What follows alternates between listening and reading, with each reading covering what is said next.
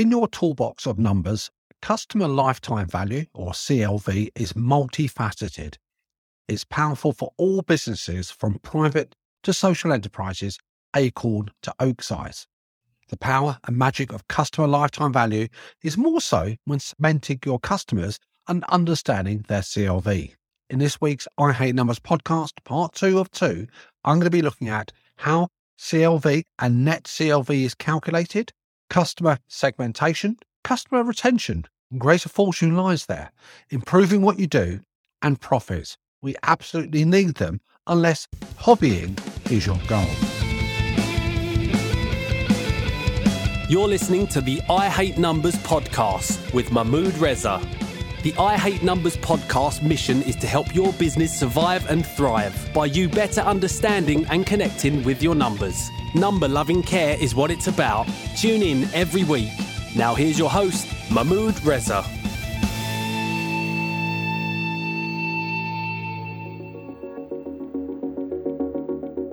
Hi, folks. Welcome to another weekly episode on I Hate Numbers.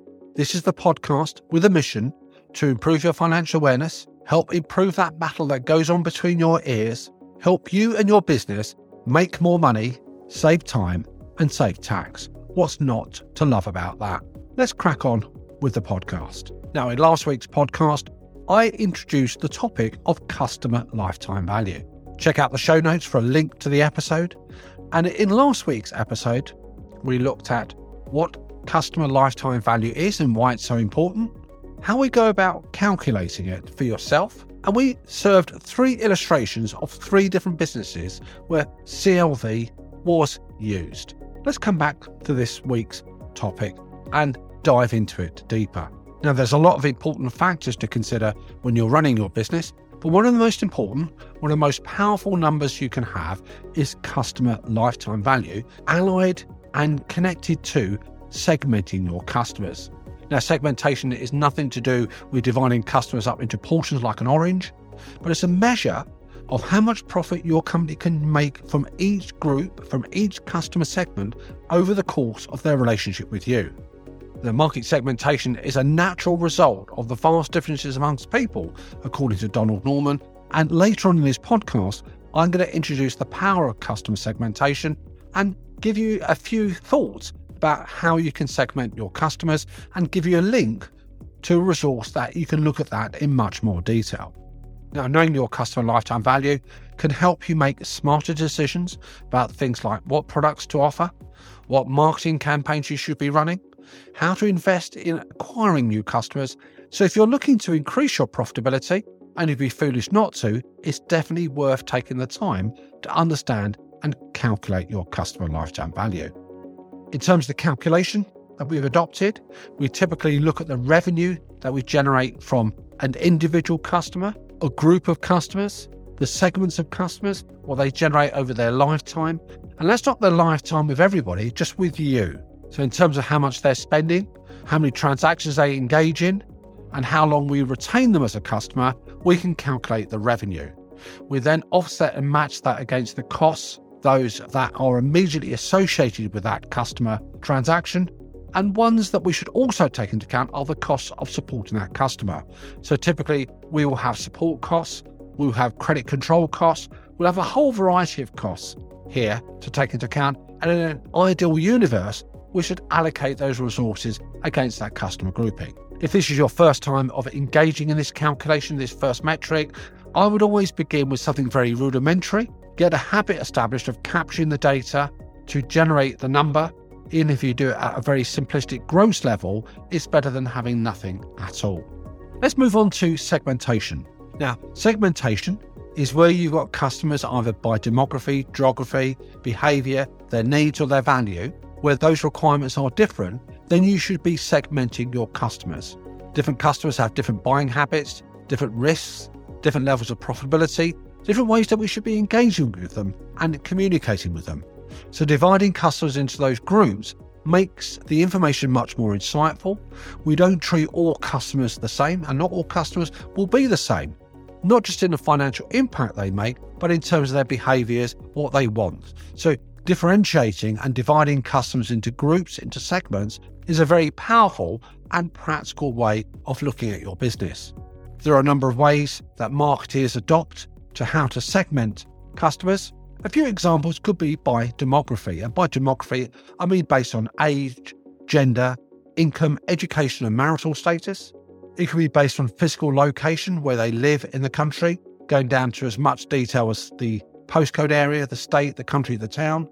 You may also want to look at in terms of their behaviors, the tendencies, their actions, their purchasing habits. It may be based on what they need from you. What are their different pain points? What are their different requirements? What are the solutions they're looking to serve? If I take my own example of one of my businesses in I Hate Numbers, we have customers who may just require the preparation of accounts and tax return on a once a year basis. We may have clients who require much more hand holding. They have businesses that are dynamic, growing. They need more in house support from planning, from production of management accounts. We may have clients here who are ad hoc transactions coming into tax advice.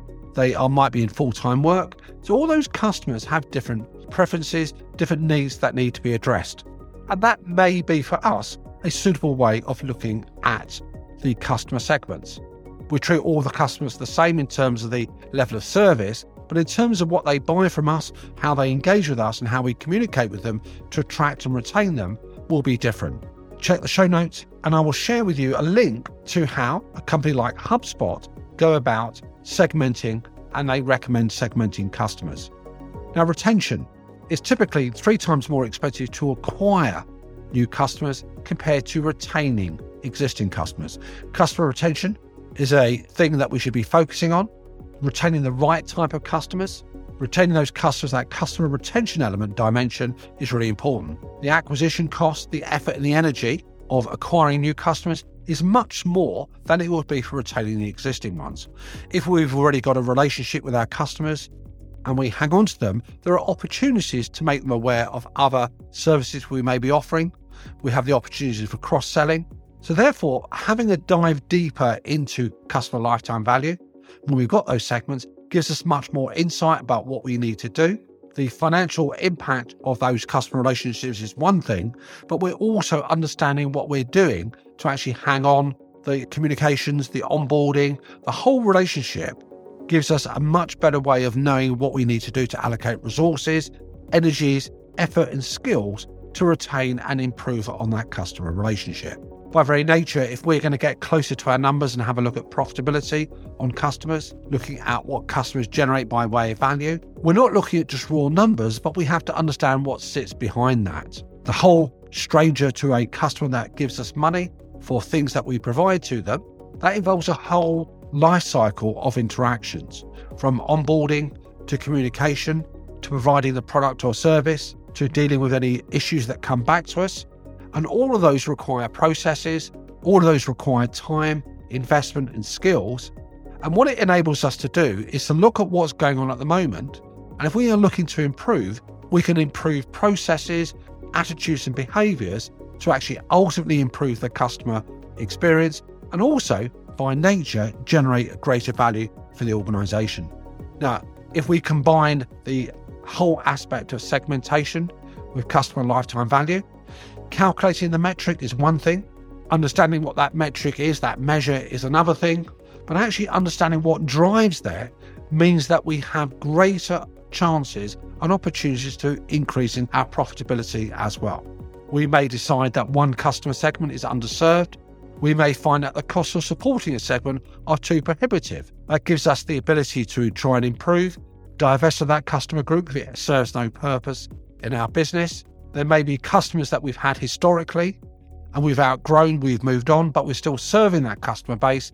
And if it's not generating financial value currently or long term, if it has no impact for our business going forward and it's consuming a disproportionate amount of resources, we either improve it or divest. But ultimately, profitability will be the result of that investigation, that evaluation, that analysis, and that action point. So, folks, let's summarize what we've got. We're talking about segmentation, how powerful that can be. We've talked about some of the ways that segmentation can be done. We've talked about linking that to customer lifetime value. And customer lifetime value is ultimately the profits that we're generating from a customer segment. We know that CLV linked with segmentation gives us an opportunity to improve the communication between us and our clients, our customers, gives us focus about where we should be diverting our energy and resources. It's powerful also in terms of forecasting and financial planning. When we build up our financial stories, when we build up our financial forecasts, knowing what they are by customers and by segments is much more powerful.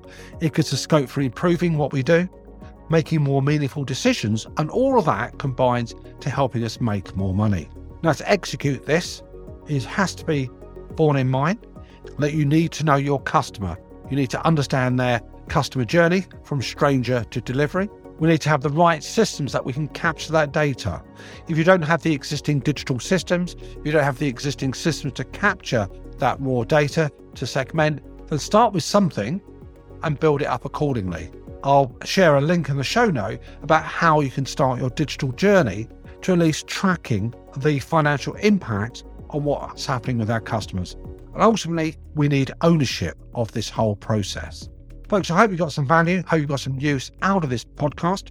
I'd love it if you could share it with those who you feel would benefit. And more importantly, I'd love it if you could leave a comment, give me some feedback and what you thought of the episode. Until next week's episode, folks, happy segmenting.